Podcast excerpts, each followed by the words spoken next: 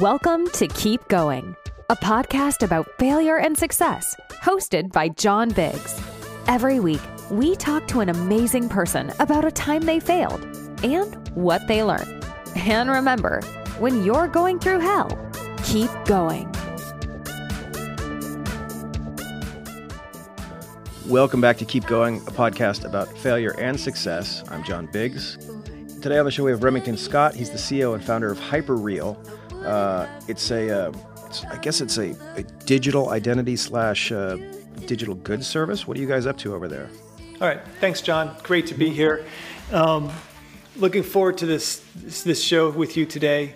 Uh, so, Hyperreal is um, a company that powers ownership, control, performance, and monetization of identity at scale across digital ecosystems. Mm-hmm. We're primarily focused on uh, digital humans and emotionally real digital humans, bringing them to life and giving them opportunities when they cross over into the digital world.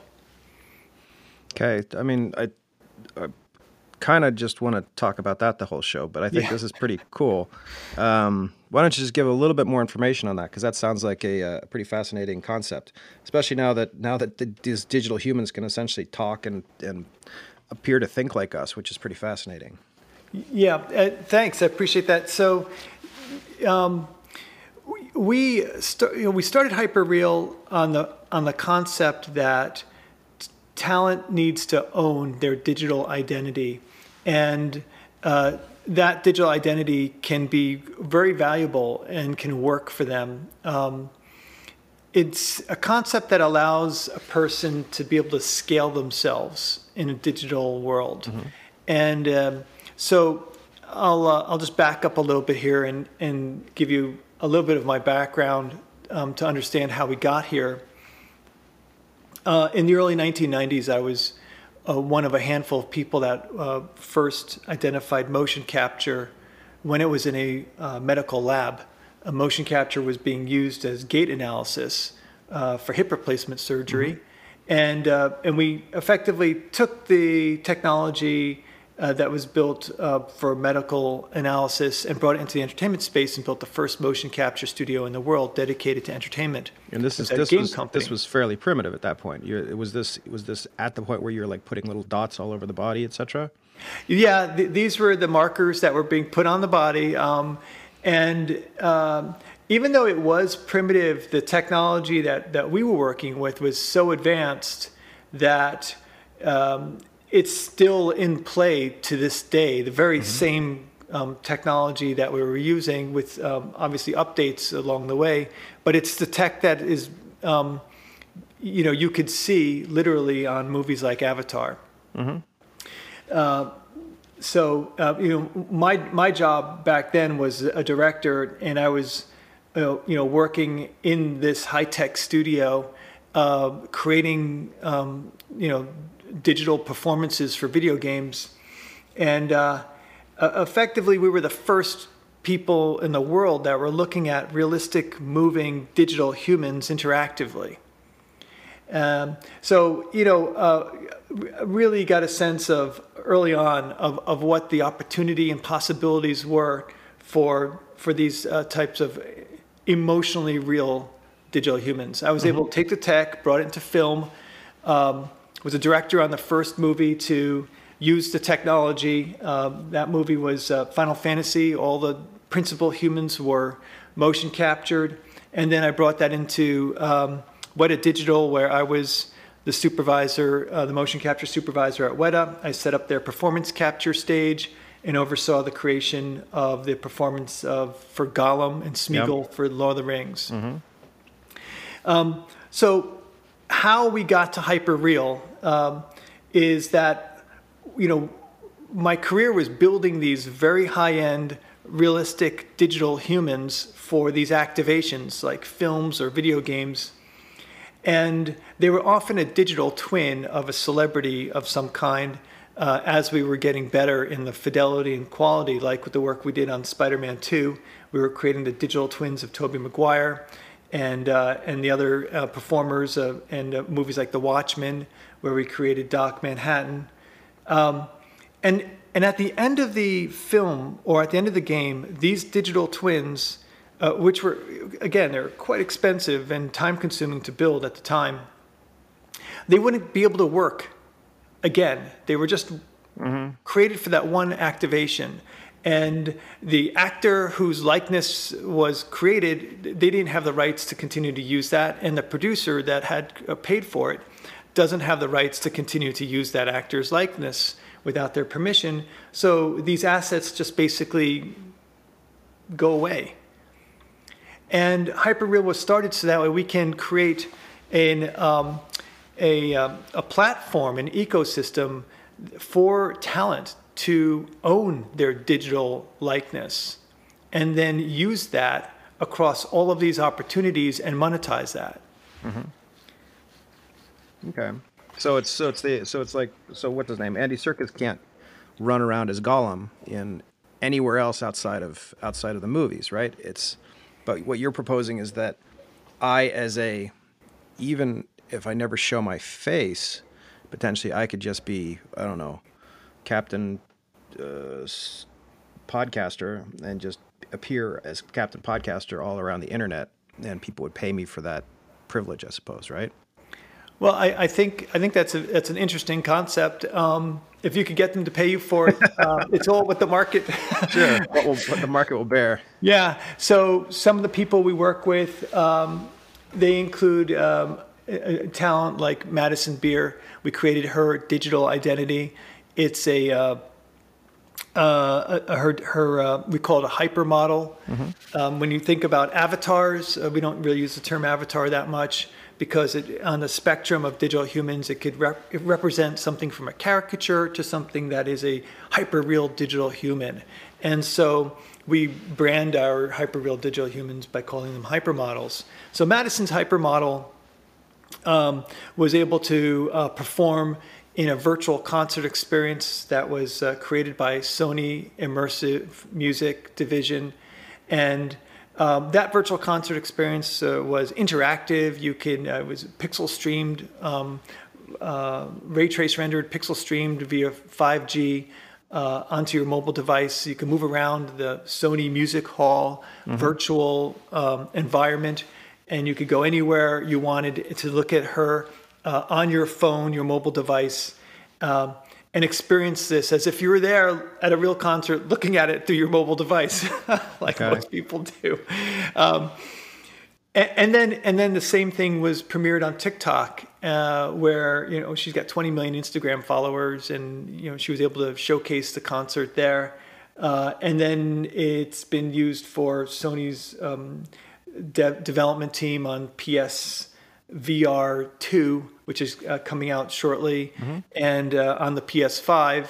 So we could see the same concert now in VR. And also, Sony has a new screen uh, called Spatial Reality. It's an absolutely mind blowing 3D technology, a monitor. You don't need to wear glasses. It's a holographic 3D screen. So all these new technology spaces and, and monitors and uh, that you're seeing um, are you know, the hypermodels can perform across all of these opportunities. And that's, I think that's the key thing is, is to be able to have an interoperable asset that talent owns and, and can be monetized and can work and be able to engage with fans in an emotionally real way and, and, uh, and create new IP and content. Mm-hmm. All right. So that's, that's completely fascinating. And I'm, I'm, I'm sad. I, I used to have a podcast about the future and maybe I'll just restart it up just so we can do this again. But uh, you've been in the you've been in the business for a long time. Uh, we've got. It feels like you're at a point in the continuum where you're just on the cusp of of success with this stuff. Um, and I think you could argue that you already you've already passed that that cusp. Uh, but what did it take to get here? Uh, especially coming from a um, if we're talking to our artist friends, if we're talking to our video game um, developer friends, uh, what did you have to go through to get to the point where you are today? Okay. Uh, th- th- that's that's a great question. We could talk about this for a very long time, mm-hmm. um, and I have. I think I think my story is somewhat unique, um, but there is enough here that um, th- there's some common um, elements that can be taken from it. Uh, I let me just start by framing it. Um, you know, I grew up um, as loving animation. You know, and, and, I, I, you know, I grew up as a huge fan of, of the Walt Disney Studios and the work that they were creating, and I wanted to be an animator, and I loved the idea of how animation um, is a is a new medium um, for storytelling. It's it's it was, actually it's hundred years old, but it's mm-hmm. a different medium for storytelling, and um, that was my trajectory, you know, and lots of appreciation and love for for for the animation community, and and uh, and that's where I started. But uh, along the way, as I was looking at um, new technologies, I, I found that that I was more interested in utilizing, you know, innovation and and putting uh, different technology pieces together to find new ways to create animation. And so there's a fundamental change between the animation of the 20th century and what that looked like. Even even when it went from 2D hand drawn to 3D, it was still hand keyframed. Animation was about the artist creating the animation. They were the the creators, um, and they, they, they create the illusion of life by creating a you know a number of, of, of, frames that come together in a sequence, and when you play it in a sequence, the mm-hmm. character, the drawings actually move, and they look alive. And in, um, in, the, and in the keyframe world, the the the, the artist only had to do one or two frames, and then the and then you would extrapolate, right? Is that is that what we're thinking here? I think that that there's all different types of of how keyframing works, but that mm. effectively the idea. You you know they're drawing it and um, and then there's a in betweener, whether it's a mm-hmm. computer mm-hmm. that does the in betweens or there's another artist that would used to do the in betweens. Um, that's the process, and the illusion of life comes from the the performance created by the artist. Um, now, what I was doing was fundamentally different. It was a quantum change in how um, animation is created to the point where I don't think the term animation really is appropriate um, when I look back on it. It's more like simulation. And uh, you know, when I worked with, on motion capture, it was not about the animator animating; it's about the performer creating a performance. Mm-hmm. So that's a fundamental change you know, you, you you're capturing reality instead yep. of representing reality. Hmm, it's like okay. the difference between painting, and you look at paintings uh, from the history of art, and then you get to Jackson Pollock, and and you go, you know, that fundamental difference that made Jackson Pollock different was he was no longer representing nature as an artist; he was nature. Okay. And so yeah, interesting. You see what I'm saying? So, so yeah. as animation goes, this this is that kind of a change. It was no longer representing what life looks like as an artist. It was actually capturing life. Mm-hmm. And so that um, was uh, a, a, a, a breakthrough, but at a time when animation animators didn't want that because it fundamentally meant, or what animators felt, the animation community, and I'm going to just say in, in whole, um, felt that this was a threat to their mm-hmm. to their industry um, because it, it was it, it, took away the artistry that they felt that they were bringing to to the table. And so, if you're talking about you know having to overcome an obstacle uh, this was it. This was a, a very large obstacle for me. Um, you know, working with the new technology and trying to integrate that into the entertainment space, uh, where the entertainment space was dominated by animation studios like Walt Disney. And and and and they just didn't want to have any of this. There was there were there were there were Pixar movies where at the end of the movie there was a, a, a disclaimer Mm-hmm. that said no motion capture was used. oh my god! the creation of this movie, and it said a hundred. It said something like quality assurance. Oh meaning God. that like motion capture was like sub quality or something. Right? So like when you have a major animation studio literally putting this at the end of their movies, you know that that you know that's like war. You know Mm-hmm. that that's that is like you know a war cry. That, that's a declaration of war. Sure. like that, you know, we're not going to take this substandard type of of thing. And um, you know, my my role, I was very unique in this time frame as a uh, motion capture director. There weren't that many of them. Like you know, getting a job, there weren't job lots. Let me just back this up for a 2nd I was telling, I was about to say there weren't any job postings for a motion capture director during this time period because it just really wasn't a thing. So like going to find jobs, I had to make them, and I had to find people that wanted to to um, to, to to create this level of of of new kind of animation, and uh, and it meant you know connecting with um, very future thinking people. Um, and you know, when we were at Acclaim doing this, you know, we were looking at Hollywood, and we were amazed at the at the uh, at the time period that we were doing this. You know, Jurassic Park came out, and and they had these realistic dinosaurs that were mind blowing. You know, and, and we were like, okay, the rendering quality that could be created out of Hollywood is absolutely stunning. And we've got this technology where we could create the life of a real human. We could, you know, go combine those pieces, and we got something really fascinating here. So we went to Hollywood to try to pitch this and show it. And like I said, it was completely uh, um, you know, there was no no one wanted to adapt it. None of the vis- none of the uh, visual, visual effects effects studios wanted to to deal with this because the animators didn't want to have anything to do with it, and um, it, it just wouldn't it wouldn't pick up. You know, for many years, it just wouldn't. It wasn't a part of that narrative.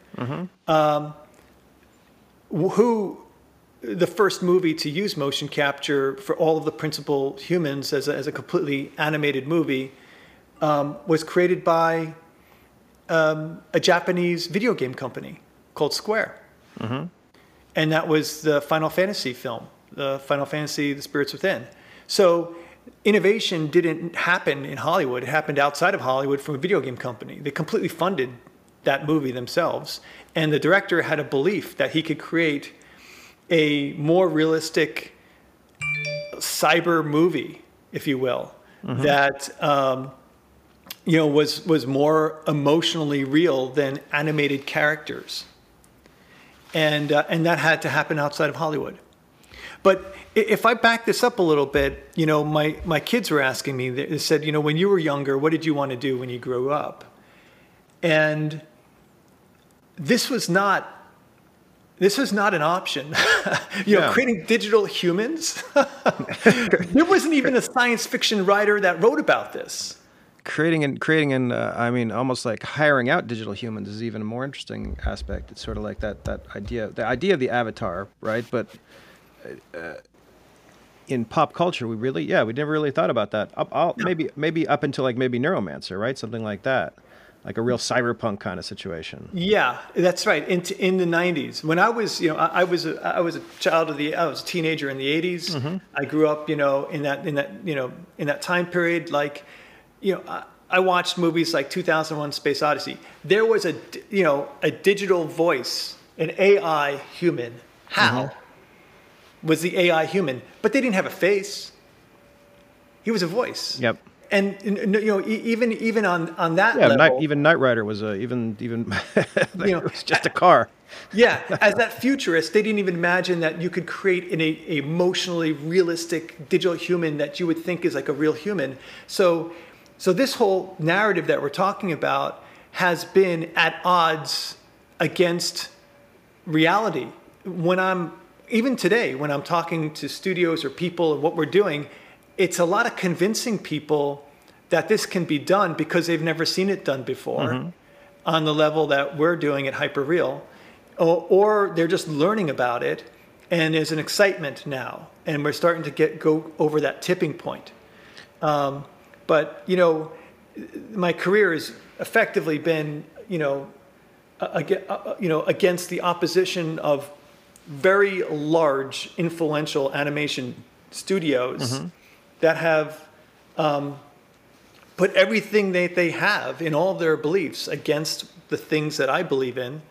And um, at the end of the day, uh, you, you, know, the results are very clear.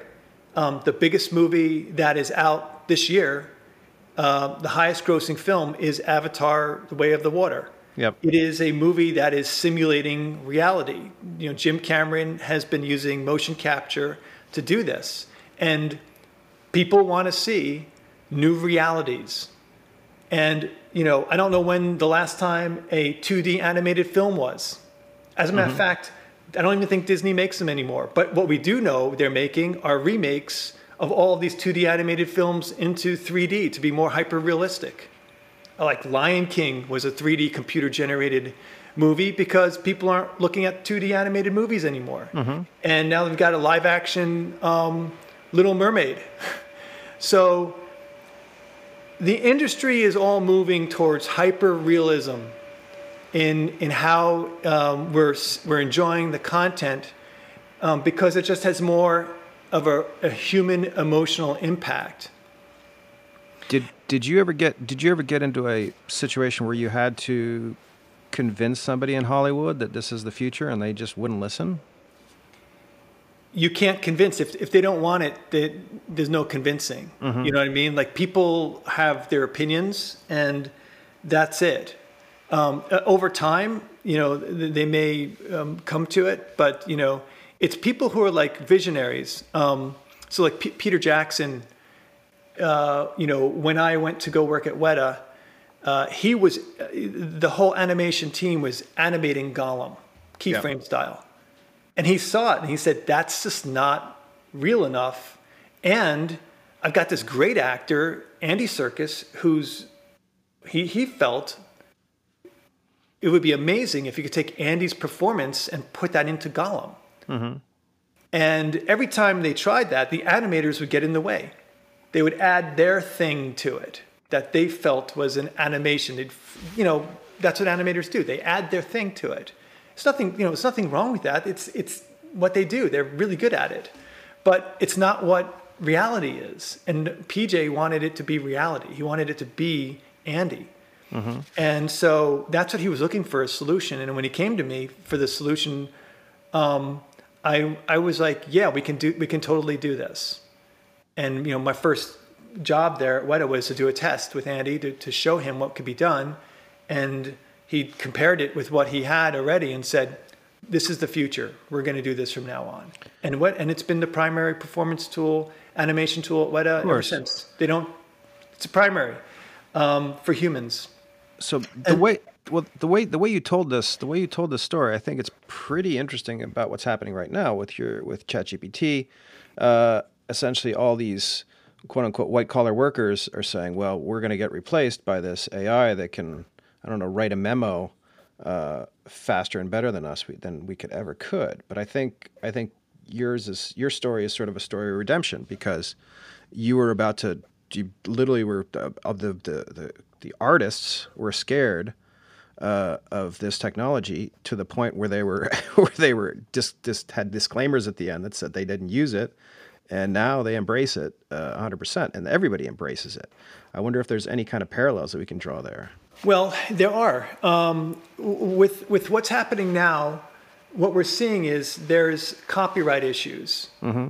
And, and this, is, this, is a, this is fundamentally going to be the problem. And again, at Hyperreal, because we're, we're really ahead of the game here, we see this and we're building for, the, for copyright protection on all the digital DNA that we acquire for all of our identities. So your digital DNA that, that, that we create for you is several components. It's how you look, it's how you move, and how you speak. Mm-hmm. And when we acquire that and we hold that, we copyright that for you. And now that becomes the training data for AI. Okay? So when an AI wants to be able to use information on you they have to pay and license it to you. Now, I don't know about ChatGPT or any of this other AI out there, but my understanding is they're not paying for any of the stuff that No, they've they're not. scraped on the internet not. at all. Yeah. And you can go out there and prompt images that you want to create by typing a text prompt. And it's effectively pulling images all over the internet that are copyrighted by Mm-hmm. people. And it's creating new images. And those people aren't being, um, th- they're not able to um, collect anything from that as far as monetization. And that's wrong. And that's not how it should be. And we don't and we are ethically against that. Mm-hmm. So that's why we're building the database and library that is the training data for AI that can be used and licensed appropriately. Now, you know, when you look at let me talk about this for example because one of the things that we really understand are deep fakes because they've been around for a little while. So um, a deep fake is, is effectively this in motion. It, it's this AI that, get, that, that does a face replacement or does another part of, of the image as replaced, and it trains on a massive amount of images. Um, let's say it's, it's um, uh, Tom Cruise deep fake. We've Yep. seen those on TikTok, they look amazing but the images that are trained are from Tom Cruise movies. And those movies are owned by the producers and studios. They pay Tom Cruise a lot of money to be in those movies. Do you think they want you to just take Tom Cruise out of their movie and go and use it without them getting paid? Yeah, that's why it's like that's that's the question. How do you how do you tag quote unquote the identity of somebody in that situation? It's fascinating. right? That's what we're doing at Hyperreal. And that fundamentally means that um, what's happening is that even even if Tom Cruise said, "I want a deep fake of myself," and I, you know, he doesn't have the rights to his images from all of those movies. I don't know those contracts. I'm just saying generally, most people don't. You could be any actor. And You get hired by a movie, they pay you to be in the movie. They own that movie and those rights to those movies. So effectively, you don't own it. So if all of the images of you from public, uh, you know, that the public knows are from movies that you effectively don't own the rights to your image in those movies, you can't even use that for yourself. It's a fundamental problem Yeah. Because you want to have a digital identity that can be used and you can monetize and license out. So that's what we do at Hyperreal. We build these assets that are owned by the talent, and they could be used to create an unlimited amount of training data. And that way, talent can be monetizing their identity, and this works for them. It's the solution that works for everybody. So after after being told that nobody wanted this and this is the worst idea in the world and and uh, and the future was going to be ink and paint, I suppose uh, you've come to the point where you've solved mm, lots of of the industry's problems when it comes to this kind of thing.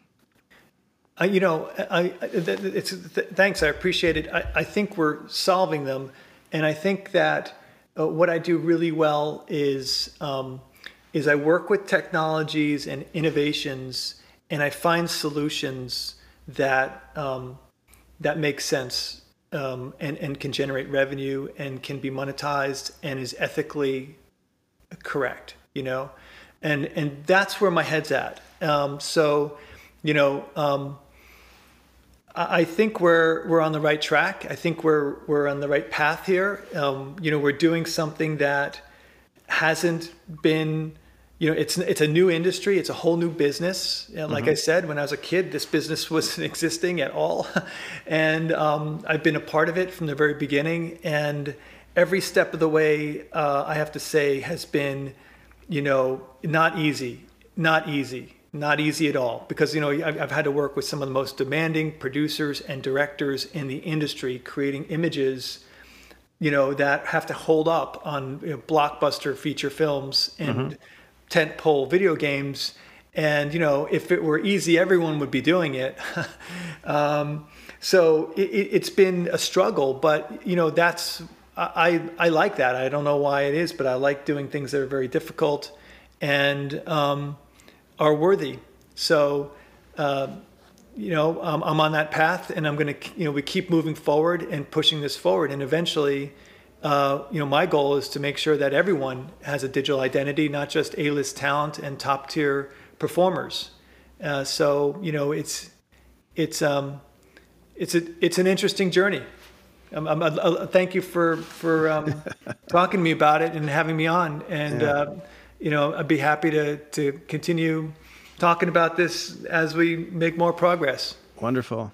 Remington, thanks for joining us. This is uh, this has been fascinating. Over at Hyperreal, you can check out uh, some of your work over there. Uh, eventually, I want to do. I want to just freeze myself at like age I don't know, 24 maybe, uh, and I'll just be digital for the rest of my life if that's possible. Yep. Let, let me know. We'll, let we'll me know when we can that. scan me. You know, we can scan my head. Yeah. and just put me on a just put me on a different body. I'm John Biggs. This has been Keep Going, podcast about failure and success. Thanks for listening. We'll see you next week. Thanks so much for tuning in to this episode of Keep Going. If you're enjoying the show, please feel free to rate, subscribe, and leave a review wherever you listen to your podcasts. This helps others find the show, and we greatly appreciate it. Thanks again for listening. And remember, when you're going through hell, keep going.